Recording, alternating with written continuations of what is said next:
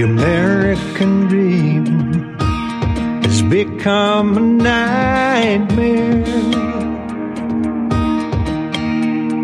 Signs of the time are on cardboard on corners in town.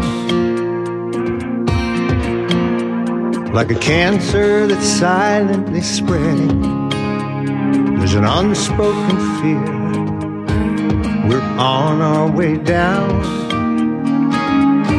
We must take America back.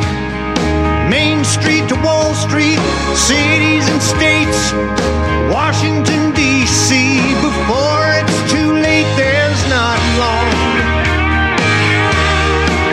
We need leaders who lead us, not stick us and bleed us, then ransom our future and our children's.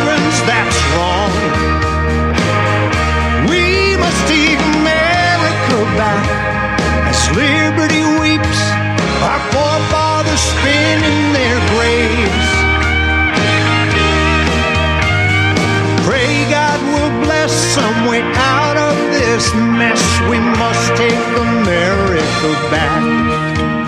Well, welcome everyone to the Rebel and the Renegade Roundtable. And boy, do we have a roundtable tonight. But before we jump into that and jump into a very dear subject for all of us, uh, one of the things I would like to remind everyone is that to support RBN. RBN is a bastion of free speech in a sea of lies. So we need to do whatever we can to support RBN. So if you go to RBN, go to republicbroadcasting.org, hit that donate button. Whatever you can afford will be appreciated. And I promise you that. Well, folks, here we are uh, in the, uh, let's see, the 25th day of February in the year of 2024. And we have a wonderful panel tonight. And, folks, I just want to let you know that recently we lost a real warrior in the battle for truth in this country, and that is none other than John Kaminsky. Now, John and I had our differences. We're human beings, and like everything else, but the one thing that we cannot allow to happen, folks, is for that thing that came from what was it, Julius Caesar, the Julius Caesar play, when it said that the good is often interred with their bones. We can't allow that to happen with John. We just absolutely cannot do it. And so, folks, I have assembled a panel here, and we're going to go into a lot of discussions about this man and what he meant to our movement. And so, uh, but first of all, let's introduce the lady in the group, and that would be none other than Mer Bailey. How are you tonight, young lady?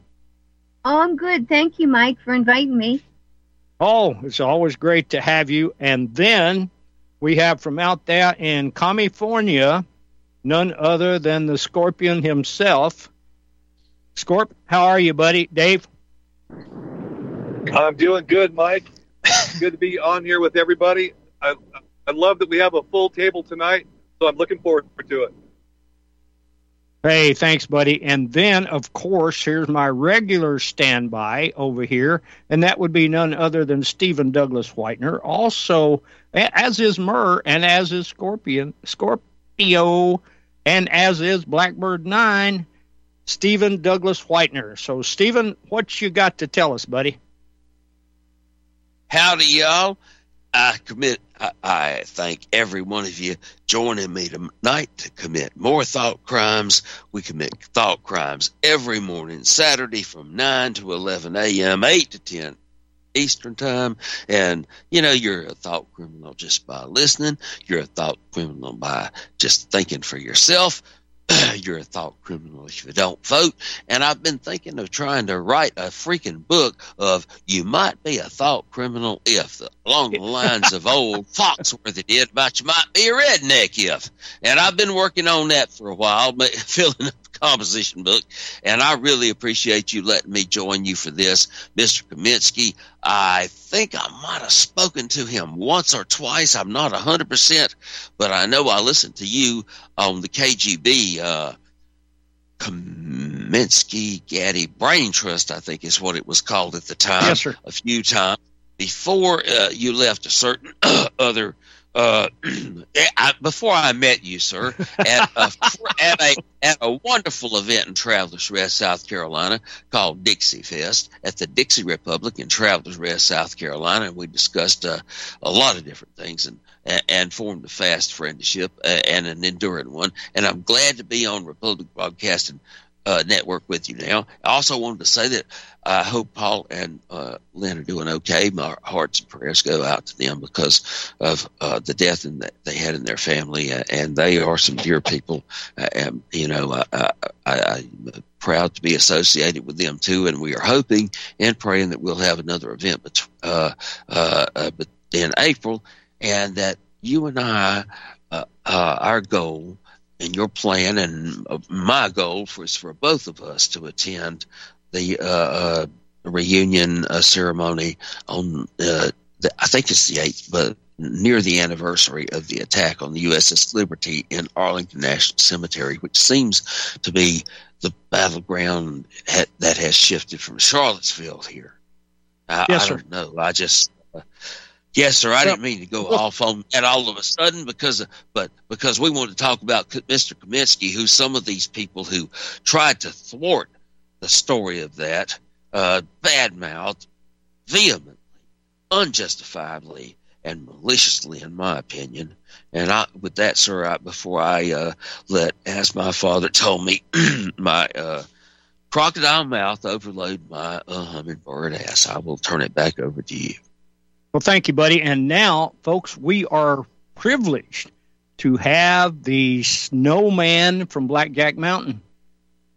Frederick, how are you, my friend? Greetings, all. Happy Sunday from snow covered Blackjack Mountain, North Kakalaki. It was t shirt weather three days ago, but, you know, there's snow on the ground tonight. But anyway, I appreciate you having me. And, uh, yeah, John Kaminsky uh, was a force of nature in the truth movement, and uh, you know, this just I hate that he is gone. And I was just pa- uh, posting in the uh, chat room for the uh, Skype the show page that Golden Pipe Wrench did for when John Kaminsky came on the Breakfast Club show for the first time, and that was back on April thirteenth, twenty seventeen and it's uh, just so fitting for this show because uh, the image that uh, Golden Pipe Wrench chose was this huge bonfire, like a funeral pyre on a beach. And so it's just kind of fitting that you know this is a tribute show, so like a Viking warrior tribute out there, right? So we're having a bonfire at, for John Kaminsky tonight. So back to you. Oh, big time, buddy! And also we have as a special guest and I'm not going to attempt to pronounce his last name, but I know I'm going to try his first name. Loki, uh, would That's you pronounce your last name for me, sir? Hulgard. It's a Danish name. Oh yeah, okay. Well, uh, even a redneck hillbilly might be able to pronounce that. But uh, Loki, you are doing something that I think that is just fantastic, and I want you to tell the listeners about this, about you putting uh, all of John's essays into books. Would you tell the folks about doing that and how they could access those books, please? Is uh, my volume good now, or is that too no, you're low good. or too high? Okay. You're uh, good. Yeah, buddy. I'm trying to do that, but I've had a lot of uh, I don't know what you'd call it, cyber attacks and people trying to take down different websites that I'm affiliated with.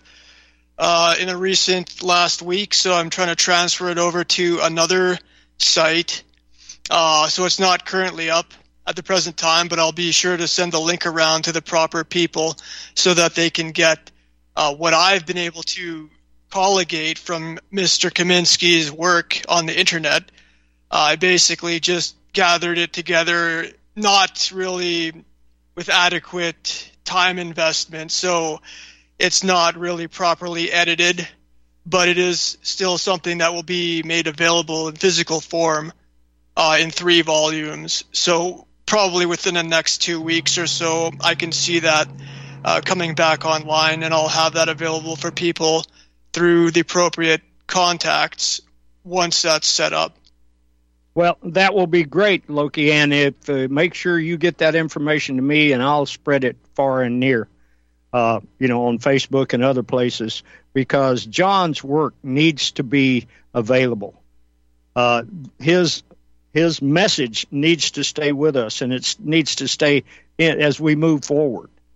And uh, just one of the things, you know, that I remember about John is our, you know, many of our uh, telephone conversations. We even had some after we had a falling out of sorts, and uh, you know, we were on good terms. And that's one of the things that I felt really good about was that John and I were on good terms when he passed. Uh, fast friends, no. Good terms, yes. But uh, that uh, I, I, think is very important. And I know that uh, you know John and I got into a lot of trouble, you know, over the USS Liberty uh, program that we did on the KGB, and uh, we made ourselves some enemies. And eventually, that enemy has struck out at many of us here, and we're well aware of who that is. And he, his name is not worth a mention in my world, so I won't. But uh, anyway, I would like to hear some good stories, uh, you know. And uh, let's go back to Murr. Murr, what is your fondest memory of John Kaminsky? Oh, I don't know. There's uh, been quite a few. Uh, he and, and Dennis Fetcho really kind of hit it off. I think Fetcho kind of copied after him, fearlessly speaking out against the Jew. You know, and this one article I'd shown you earlier, he, uh, uh, you know, saying how uh, in context and everything, if if a broadcaster doesn't bring that up at the top, well, then they're complicit because that's who the enemy is. And a lot of people don't want to grasp that even now, even now that they're doing the butchering they're doing, you know. And uh, but he also on uh, he did a lot of interviews with uh, Brian Ruhe too, and on one of them recently that I was looking at, he stated how that um because uh, someone had before you know said oh he uh they made the mistake of uh sending him Christmas greetings, you know, and he was so against Christians. But he had softened up to that and uh, said in this one interview with Brian Ruhe, or at least one of them, that uh, he was going after the wrong ones. He realized, you know, that there were Christian principles that were good and that they weren't the enemy. You know, they aren't the enemy. I don't think that's really true, but whatever. That's an opinion. Well, the Christian Zionist was uh, who uh, I think uh, that he was greatly opposed to. And I recently had a conversation with a gentleman in Iowa. We call him the Iowa terrorist farmer. And I recently had a conversation with him, and he was uh, telling me about his last conversation with John. And uh, I was very, uh, very, very proud to hear about that conversation. It meant a lot. And uh, so uh, now uh, let's jump to Scorpio. Scorpio, you're fondest memory of uh, John Kaminsky, please? Well, sure. Uh, of course, I did not know John, uh, or I, I, never spoke with him, but um, you know, he was one of the earliest voices, uh, really naming the organized enemy that we face. Uh, at least in in our era, yeah, of course, people have done it in the past, but uh, and then he was an, an incredible writer. I think his his skills as a wordsmith uh, beyond just the message he gave, but his ability to write is worth noting. Uh, his writing was very exceptional. And of course, the content was important. And lastly, I would say that uh, he's a man that lived up till his very last day in the fight. He, he never gave up. And that's uh, a good a good place to go, a good way to go. Absolutely, Dave. And uh, Blackbird, your fondest memories of Mr. Kaminsky as you have uh, known him longer, I believe. Uh, if we could call it professionally, you have known him longer than any of us. So uh, fill us in with your memories, please. Well, you know, one of the things about my tale of woe is I was backstage on 9 11, right? So it was like, you know, wag the dog backstage. Mm-hmm. And you know, it's like, who are you going to believe? You know, Mockingbird Media or your own lying eyes, right? Yes. and, you know, so you're out there looking for some feedback to say you know other people saw what you saw 9/11. And John Kaminsky, I found him real early on and started following his writing. And it's like, yes, someone else sees this. Someone else is looking at this. And then you know when I got uh, my show. Um, you know, he was one of the first people we had on for the the Pathfinder. Yes, he was a Breakfast Club Pathfinder, where he would face you know our nine wolves named Pathfinder, which is basically nine open ended questions, and you know it's just they could take it any direction they wanted. This was a way for the audience to get to know people that I had met professionally in the truth movement that I thought they were worth listening to, to try to give some credit to my work that nobody was familiar with. I was the new kid on the block, right? And then, you know, that was in 2017. And, you know, we really hit it off after that. And we do a lot of shows together, a lot of roundtables. It seems like we're always on the same roundtables. Uh, especially the holiday roundtables. But uh, Miss Patricia Aiken, who also goes way, way, way back with Mr. John Kaminsky, I wish she was here tonight. She could tell you some tales. Uh, oh, I'm sure. she reminded me of the time that John Kaminsky and I kind of got in trouble at a, another network, and basically I used to do a lot of guest hosting on a other another network.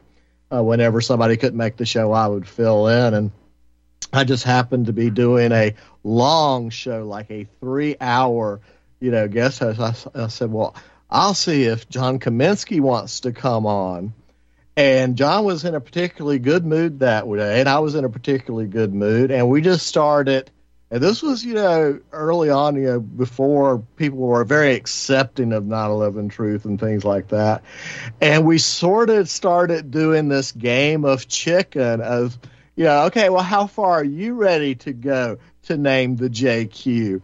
And, you know, it became suddenly the show was going viral of all these people. It's like, oh my God, did you hear what they said? Oh my God, did you hear what he said? You can't say that yet, you know? And, uh, uh, we uh, I didn't get invited back to host after that very often, and uh, that was the other thing was that that show magically didn't get archived that day. So I would oh, love to have that. had a copy of that show with John Kaminsky and I playing chicken on how far are you willing to go back in the day and uh, melting down the Overton window altogether, you know. Uh, so we kind of got in trouble that day, but it was worth it. Oh, it always is. And uh, Loki, Loki, your thoughts, please, sir for in terms of memories. Um, yes, please. I was acquainted with him probably for the last three years. I would say something along those lines. I was put into touch with him by a targeted individual that I have been uh, uh, conversing with for several years, Renata Dettles, whose husband was Werner Bach, who was assassinated by the cabal on his land in New Brunswick with microwave weapons.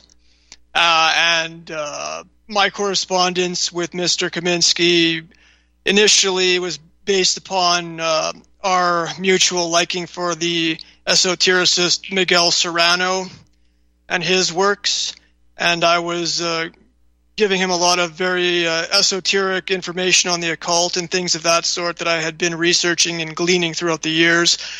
Uh, trying to refine his understanding to the extent that I was able to do so about the uh, the more subterranean depths of this evil cabal and what their specific modus operandi are, what they do, how they do it, who they are, what their origins are.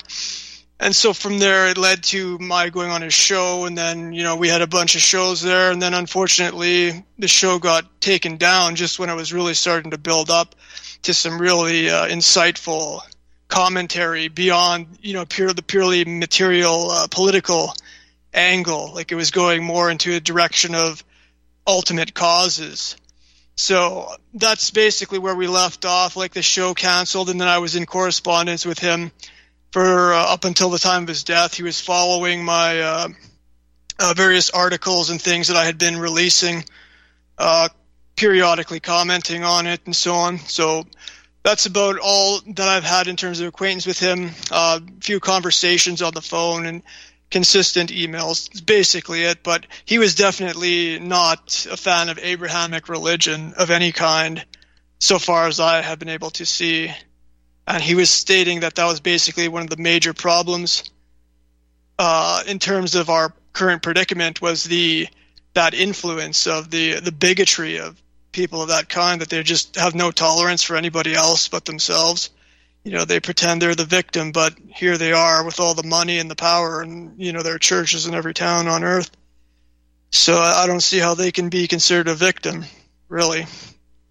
Well, understood, and uh, and that uh, you know is the thing I think that is so great as we keep this and uh, you know about John uh, and his work, and I think that is critical. And uh, so, uh, Stephen, your fond thoughts? Uh, what uh, if you had to list your fondest thoughts of uh, John Kaminsky? What would they be?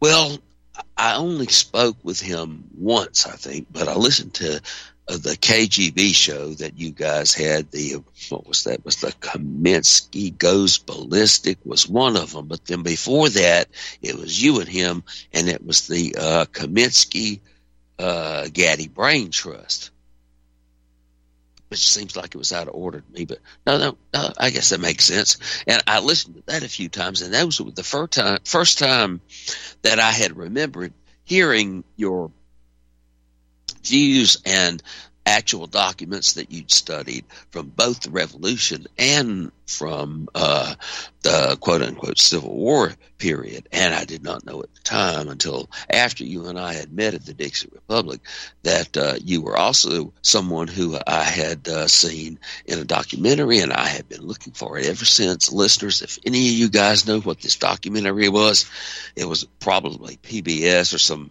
you know, Soros funded propaganda, but it could have been legit too. It could have been something along the lines of the things that were being produced at that time. I believe one of them was an Alex Jones and a uh, Chuck Norris uh, descendant producer, movie maker, independent movie maker, thinking about making a movie, thinking about a uh, grid down scenario uh, at the same time this was going on. If I if my if memory serves, which it usually doesn't very well, and Mr. Gaddy was in that particular film as well. That was the first time I had become aware of you, and I had heard Mr. Kaminsky, and then uh, you left the the uh, other platform uh, before we met at Dixie Republic, and he continued on for some time with the Kaminsky, uh, no, not the Kaminsky, Goes ballistic. Kaminsky. Yes, sir, and often he did, and he had some strong points of view. And the times that I did catch him, I was not a regular listener, as I said after you had departed, but I did tune in occasionally. I often would listen to Sherlock Holmes over there. And then I remember on a show we did about the USS Liberty on June the 8th, uh, a year later, uh, we did. I thought Oh, Mr. Gaddy, I am always proud to be associated with any show that you do. As I said the day I met you at the Dixie Republic, you've forgotten more history than I would ever hope to know. And uh, John Kaminsky called into that show, and that was a very, very touching moment to me to be part of that too. And and I was proud to have spoken to him in that regard, and I have learned since then a great deal from reading uh, his previous work. And, and I appreciate you uh, uh, giving him a salute, sir, because there are so many wannabes and larpers and just blathering loudmouths out here who are in it for a buck or who are in it for their ego, and, and very few of us. And and I'm sorry, I have to include myself in that regard because doing this kind of thing has cost me it cost me almost my life and my health. It cost a lot of people their lives to stand for the truth. And, and I want to salute John Kaminsky for being part of the same tribe as us. And, and thank you very much again for, um, uh, repeating some of his words. I hope that they will live on long past him.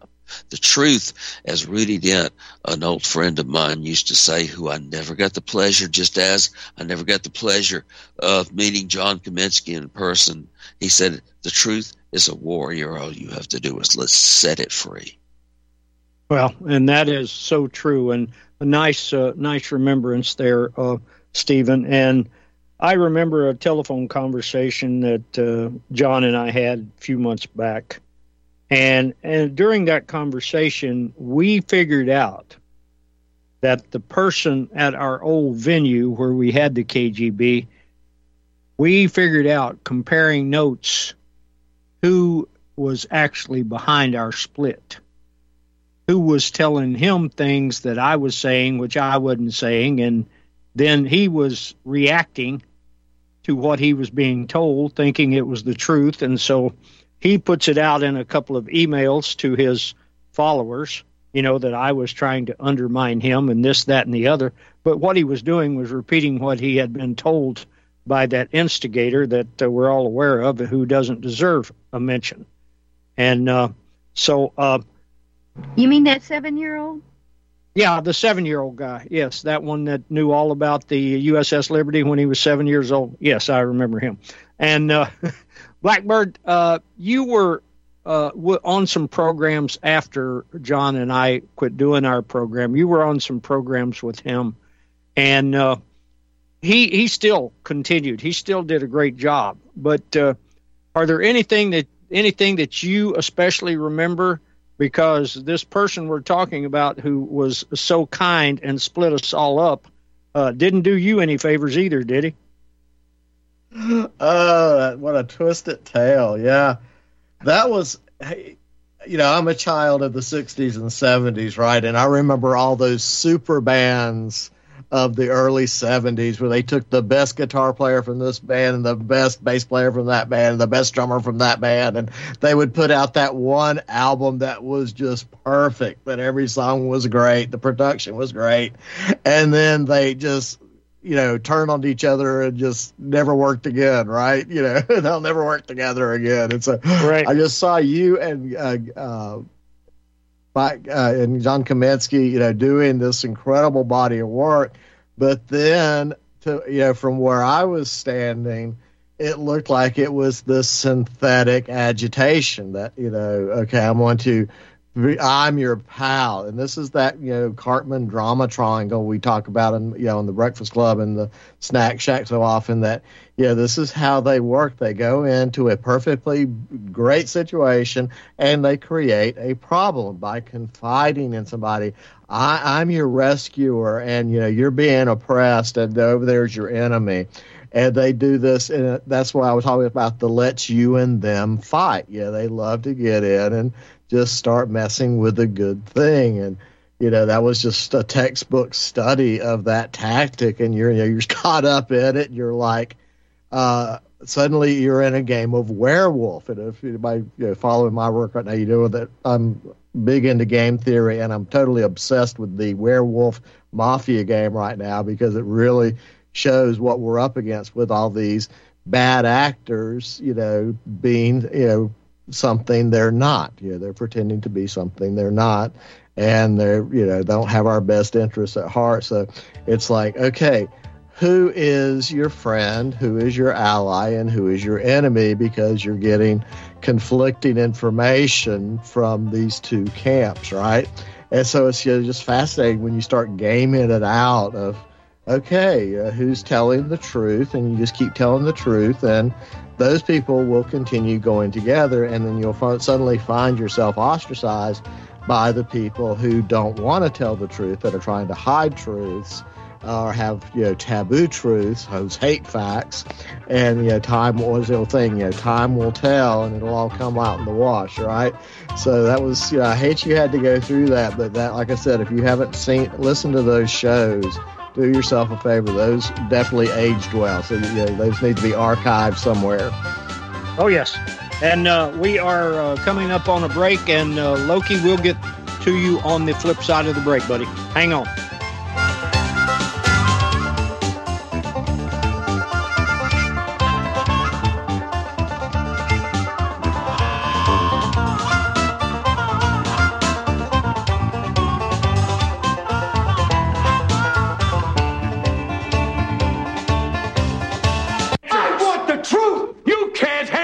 Truth.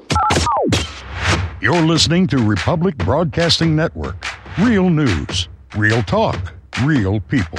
Because you can handle the truth.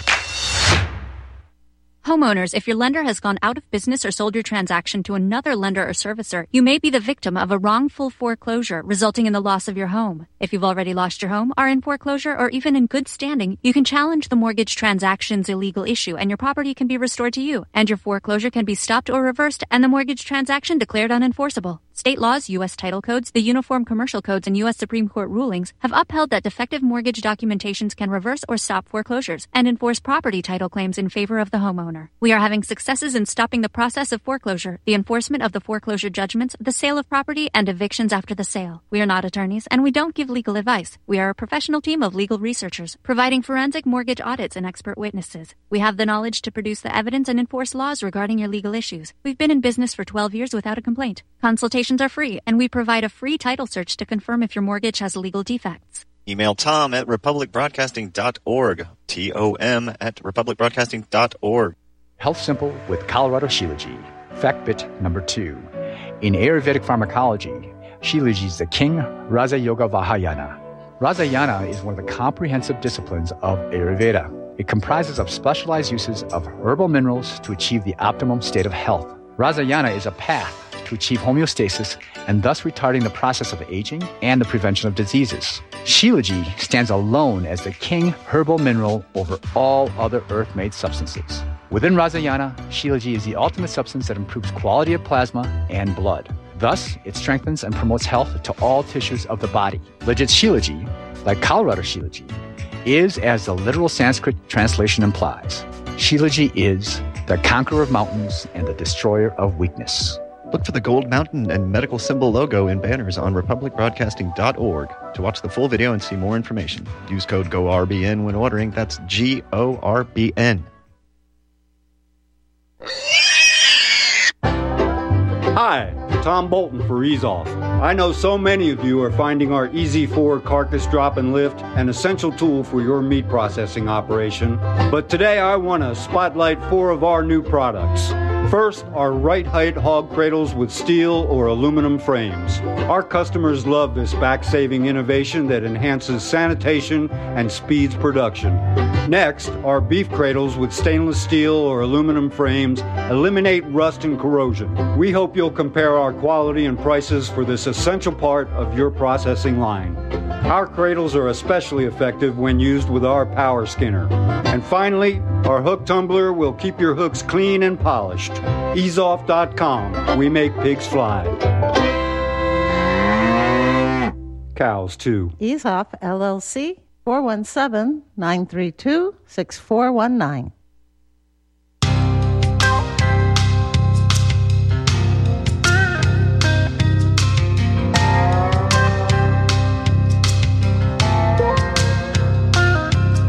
From Nazareth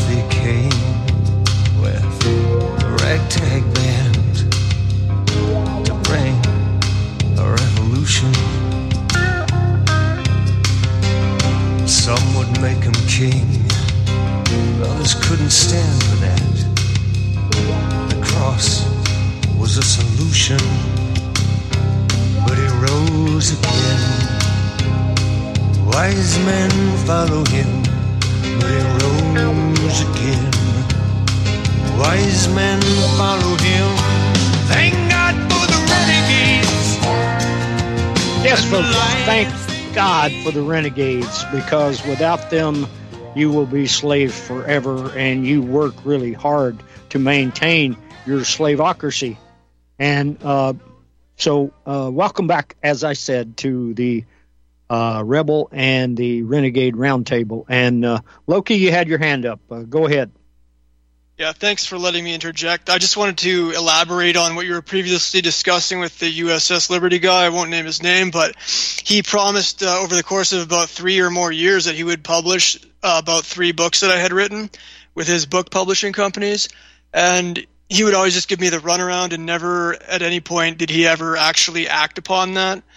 Uh, and then additionally, I found out that he was like an Iranian Jew, that he's not actually uh, a white person at all. He's just a disinformation agent. If I think I know who you're talking about.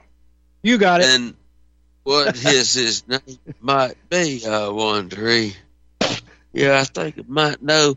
You, Judas, maybe was that his name? Yeah, yeah, yeah, mm-hmm, yeah, yeah. yeah. Hung, in the end, he hung, he hung from a money tree, I believe. I've I've heard I, that. Yeah, yes, I have, and yeah. uh, he he's all of that, and uh, it just John and I. I was really glad that John and I got to actually talk to each other and actually analyze what had happened and to know who was the instigator of that whole thing. And then we both uh, got to the point to where we believed that it was brought about when we had this uh, traitor on uh, a program to talk about the USS Liberty and and the USS Pueblo. And John and I were just aghast at what he said. And you know, and then after that, the uh, effort to split us became quite obvious, although we didn't see it in time. And we both wish we would have seen it in time, but we didn't see it. And we understand now why it was done. And uh, of course, uh, you know, and one of the things I will always remember is my good buddy here, Scorpio, who has sat at the very table where I'm sitting now. And uh, one day he and uh, our good friend DW and I, we actually did a program sitting at this table always one of my fond memories. Uh, so, uh, Scorpio, you remember that uh, time frame and that uh, what was going on during that time. And so, without uh, actually mentioning any names, uh, what are your thoughts? Well, yeah, I remember doing that show with you and Daryl right there in your kitchen table there. And, well, I suffered you know, a similar fate in all this with uh, the same individual.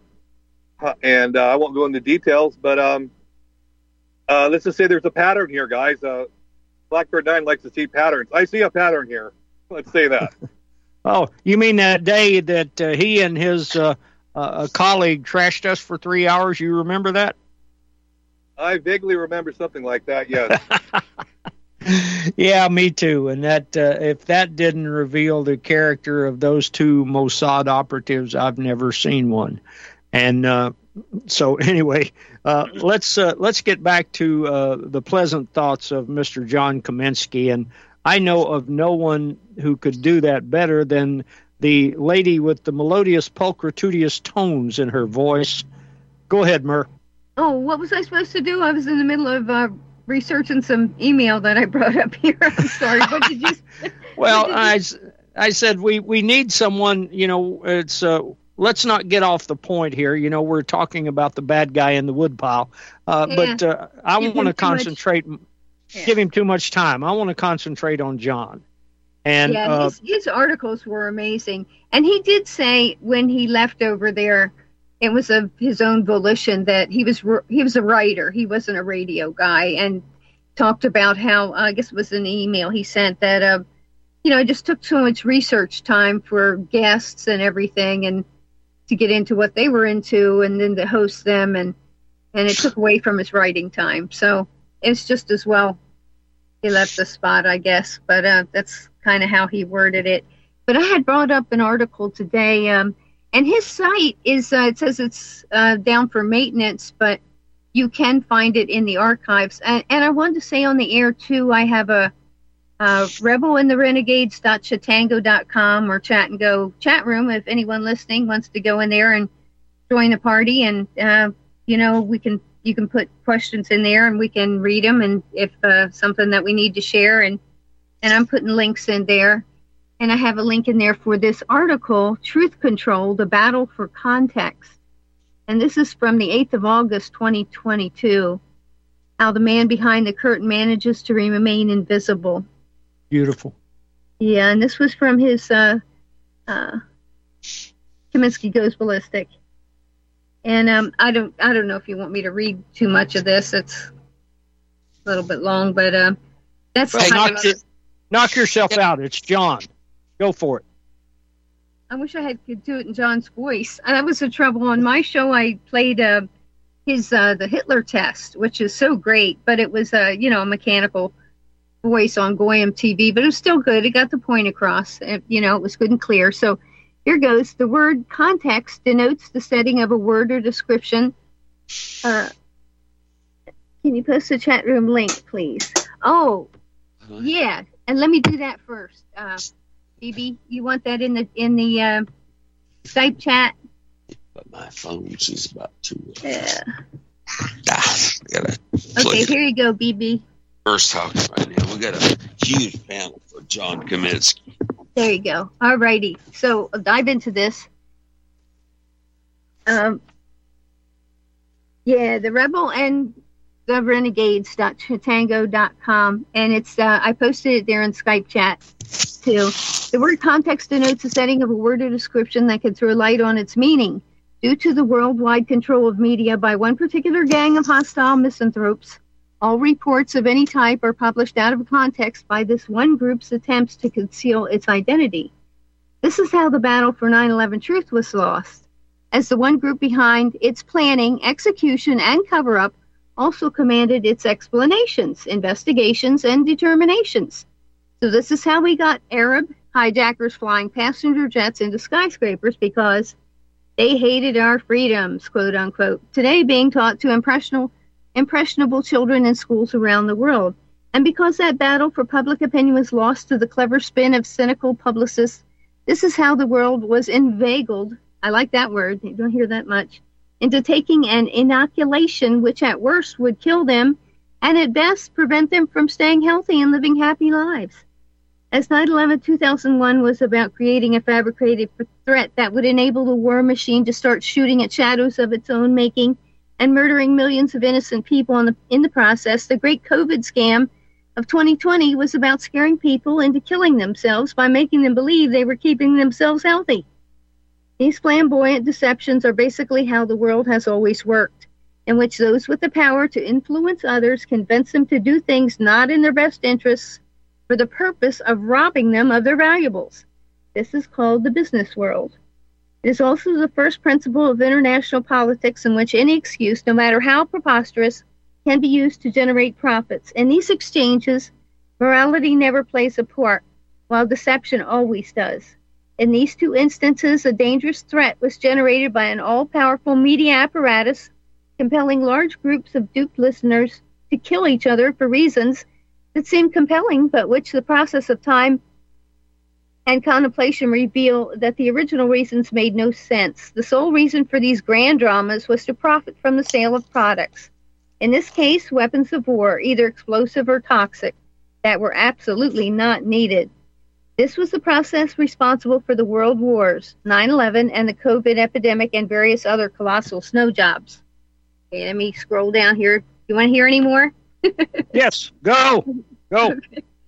Those are the words of Kaminsky. We need to hear them. Yeah. First, let me t- uh, let me see. Is that where I stopped? Snow jobs. Okay. I was reminded of this folly the other day listening to the first appearance of The Fetch on SpeakFreeRadio.com. First, let me tell you something about my own radio listening habits. After 20 years, I've not seen a lot of scams. 99% of the news. I've not only seen a lot of scams, 99% of the news, but I've observed the man manifold way to concealing the identity of the villains who have been, wouldn't you know, always the same group. It's a very small segment of the population that realizes communism was created by the international bankers originally ensconced at Yale University, and among those same fetid fraternities that have more recently produced both George Bush's and now Ron DeSantis. Graduates of these tyrant manufacturing organizations install the same communist death machines into both Russia and China, and now are not so cleverly inflicting it on the United States by this endless succession of contrived manufactured crises. The border invasion, the food shortage, the false flag terror incidents, and environmental crises. the cra- excuse me. the crashing of the currency, you know the rest. And if you don't know by now, the international bankers is a synonym for Jew billionaires who control all the other non Jew billionaires, then you're really not worth talking to as sensible and sane adult humans. Anyway, back to the fetch. When I listen to radio shows on the internet, which is not that often because of all my experiences, I carefully wait for that one certain signal of how candid they are going to be. I am inevitably disappointed by their failure to use the magic word that gets so many people banned from platforms and castigated as soulless anti-Semites. But with Fetch, of course, a long-time broadcaster known for his candor and wit, there is no waiting. The taboo against mentioning Jews on air has long since been overthrown, thanks to the tireless efforts of Fetch and people like him, a fraternity of which I can claim to be a charter member though certainly not the originator of a tradition of truth first championed by people like Henry Ford, Charles Lindbergh, Father Coughlin, Elizabeth Dilling, Revilo Oliver, and many other valiant warriors for truth whose memory Jews have done their best to stamp out of the public mind with their hollow bleedings about anti-Semitism. Okay, I'm scrolling down. Hang on. If anti-Semitism was such a perverse pervasive curse, why is it that Jews are the only ones ever talking about it? Not to mention committing acts of anti Semitic vandalism to make the public think it is a real problem. No, all the Holocaust hoopla is perpetuated perpetuated to make the public forget that Hitler's Germany proved countries could thrive without a Jew, Jew central bank, a truism fully obvious today as Jew moneylenders tank the U.S. currency while Jew vaccine makers poison the population to the approval of Jew lawmakers who pass laws making criticism of Israel illegal to the applause of Jew broadcasters who praise such measures, measures as really good ideas. Then you have Jew homosexual teachers invading elementary schools with drag queen story hours and Jew admirals in dresses, urging children to get sex change operations without telling their parents, while Jew bankers recommend giving up our cash without mentioning that to do so would mean giving up our individual freedom in the process, which they highly recommend. Trust the plan, man. Bellows our senile president while his hooker vice president laughs hysterically and their drunken speaker the House continues to accumulate billions of dollars with her insider trading maneuvers, all the while pouring money overseas, most of which comes back in kickbacks to Jew controlled American politicians like Mitt Romney and Lindsey Graham, as American people sink further into poverty, losing their homes and committing suicide just like they do in China. This is the portrait of America our lovely Jew broadcasters airbrush out of their broadcast by continuing their manic mantras of white supremacy being the greatest threat to American freedom, when what they really mean is that white integrity is the greatest threat to Jew totalitarianism, preventing the imposition of white enslavement over the entire world. So, as the first thing I always listen for when tuning into any radio program, or for that matter, reading any story on the web, is how long will it be before the writer or broadcaster turns his or her attention to what Henry Ford forever called the world, world's foremost problem, or what I call the Jew penetration of reality, the cause of death of freedom in the world. Most broadcasters and writers never even bring it up, and the few who do couch it in smarmy synonyms such as Khazarian, and it's going to say mafia. I'll scroll down a minute. We're about to the end here.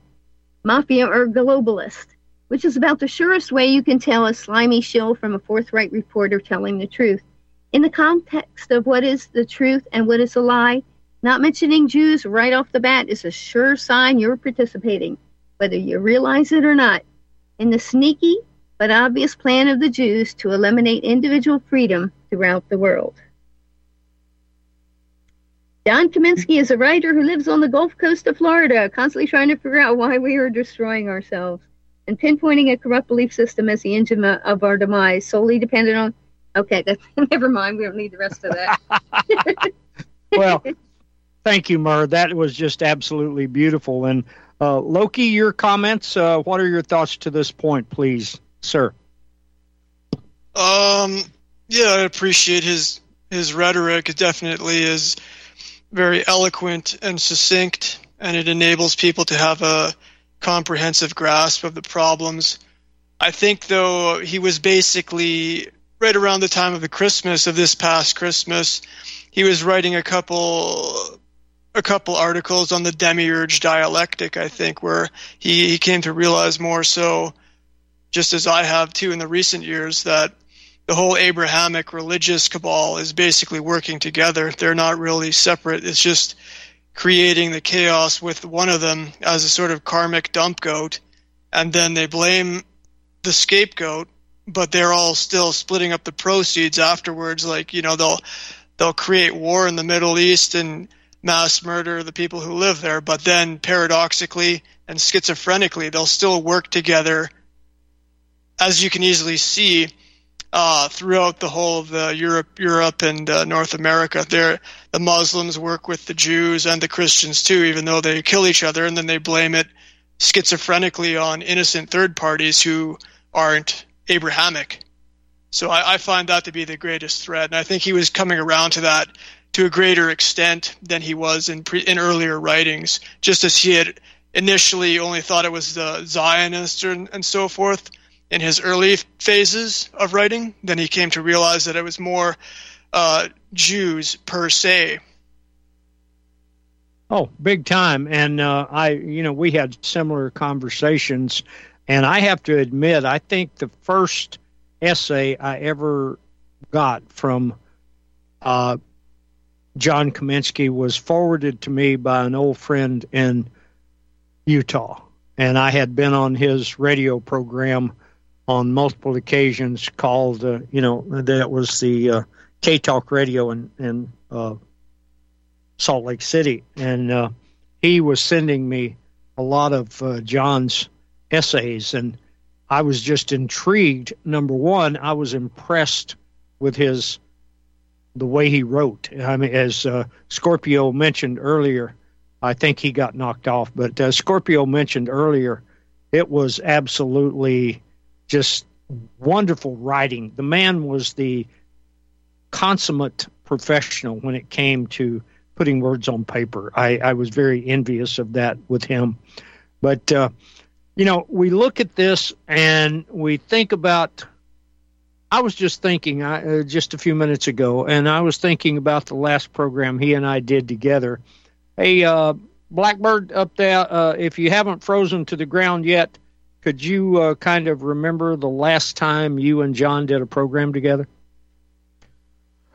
I think it was back in the fall. We did a show but I think it was October and uh, you know he was uh, really you know, glad that he wasn't doing radio. And we talked about that because one of the things about my new show, The Stag Shack, is it is maddening lining up interesting guests every week. You know, it's amazing how much time you spend, you know, trying to get somebody just to come on your show for an hour. And right. uh, then, you know, that really was something he was he was really good at it but you know he just it's like this is just maddening. And you know it's uh, uh, and also the pressure of you know uh, one of the realities of truth radio is you're always one show away from getting canceled right?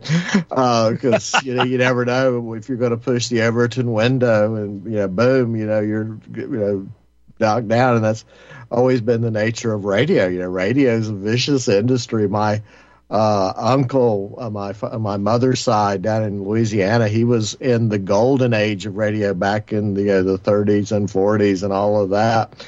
And then my brother was in the golden age of FM radio in the uh, uh, late uh, you know in the 70s when you know FM radio and the you know uh, album oriented rock and all of that.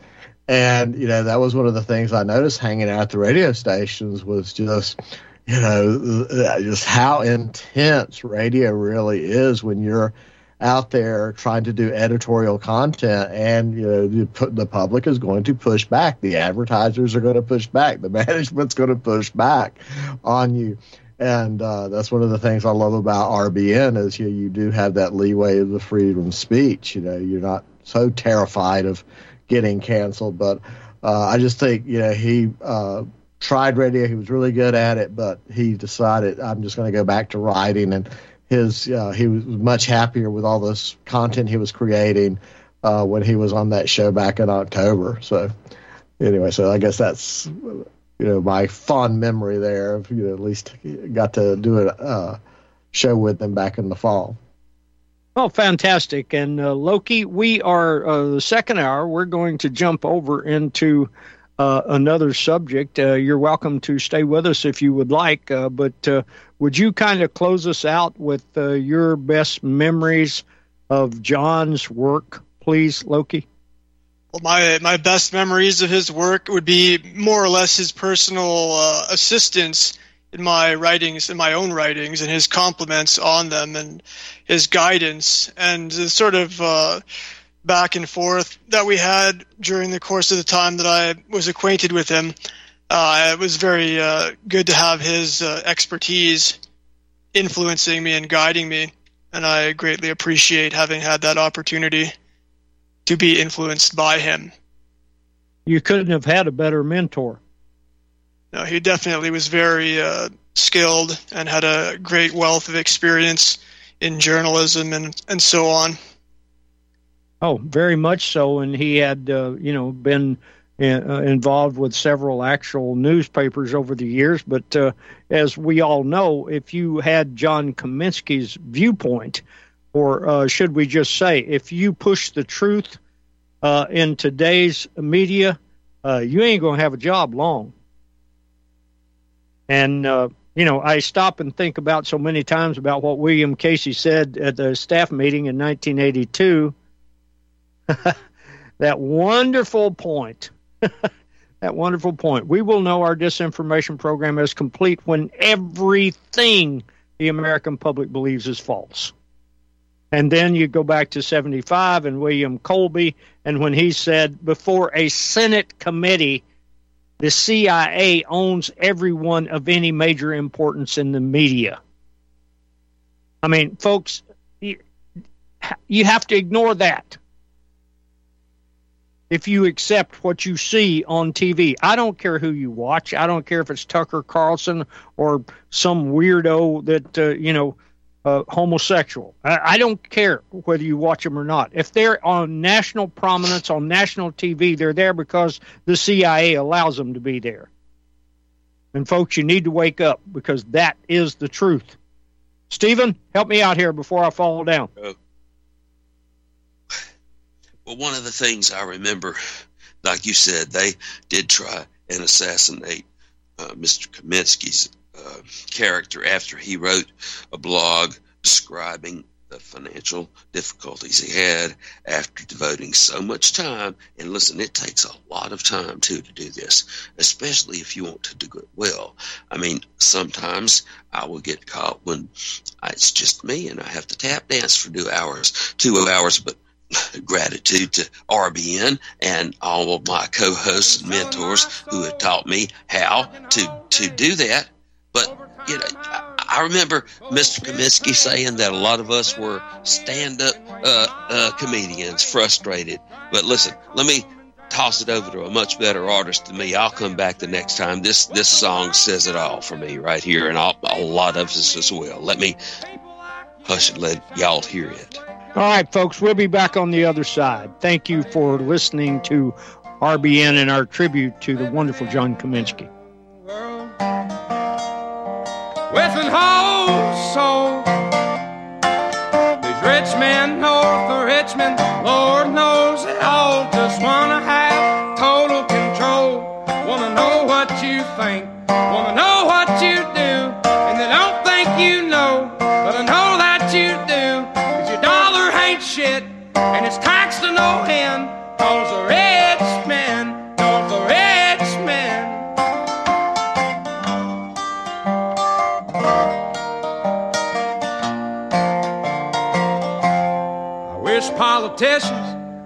out for miners, and not just miners on an island somewhere. Lord, we got folks in the street, ain't got nothing to heat, and the whole beat. Taheebo Tea Club's original Pure Pau d'Arco Super Tea helps build red corpuscles in the blood which carry oxygen to our organs and cells. Our organs and cells need oxygen to regenerate themselves. The immune system needs oxygen to develop and cancer dies in oxygen. So the tea is great for healthy people because it helps build the immune system and it can truly be miraculous for someone fighting a potentially life-threatening disease due to an infection, diabetes, or cancer. The tea is also organic and naturally caffeine free. A one pound package of tea is $49.95, which includes shipping. To order, please visit drinksupertea.com. The first word is drink, spelled D-R-I-N-K, then the word super, then the word tea. The complete website is drinksupertea.com or call us at 818-965-9113 Monday through Saturday 9 a.m. to 5 p.m. California time. That's 818-965-9113. DrinkSuperTea.com. You can't handle the truth. You're listening to Republic Broadcasting Network. Visit republicbroadcasting.org today because you can handle the truth.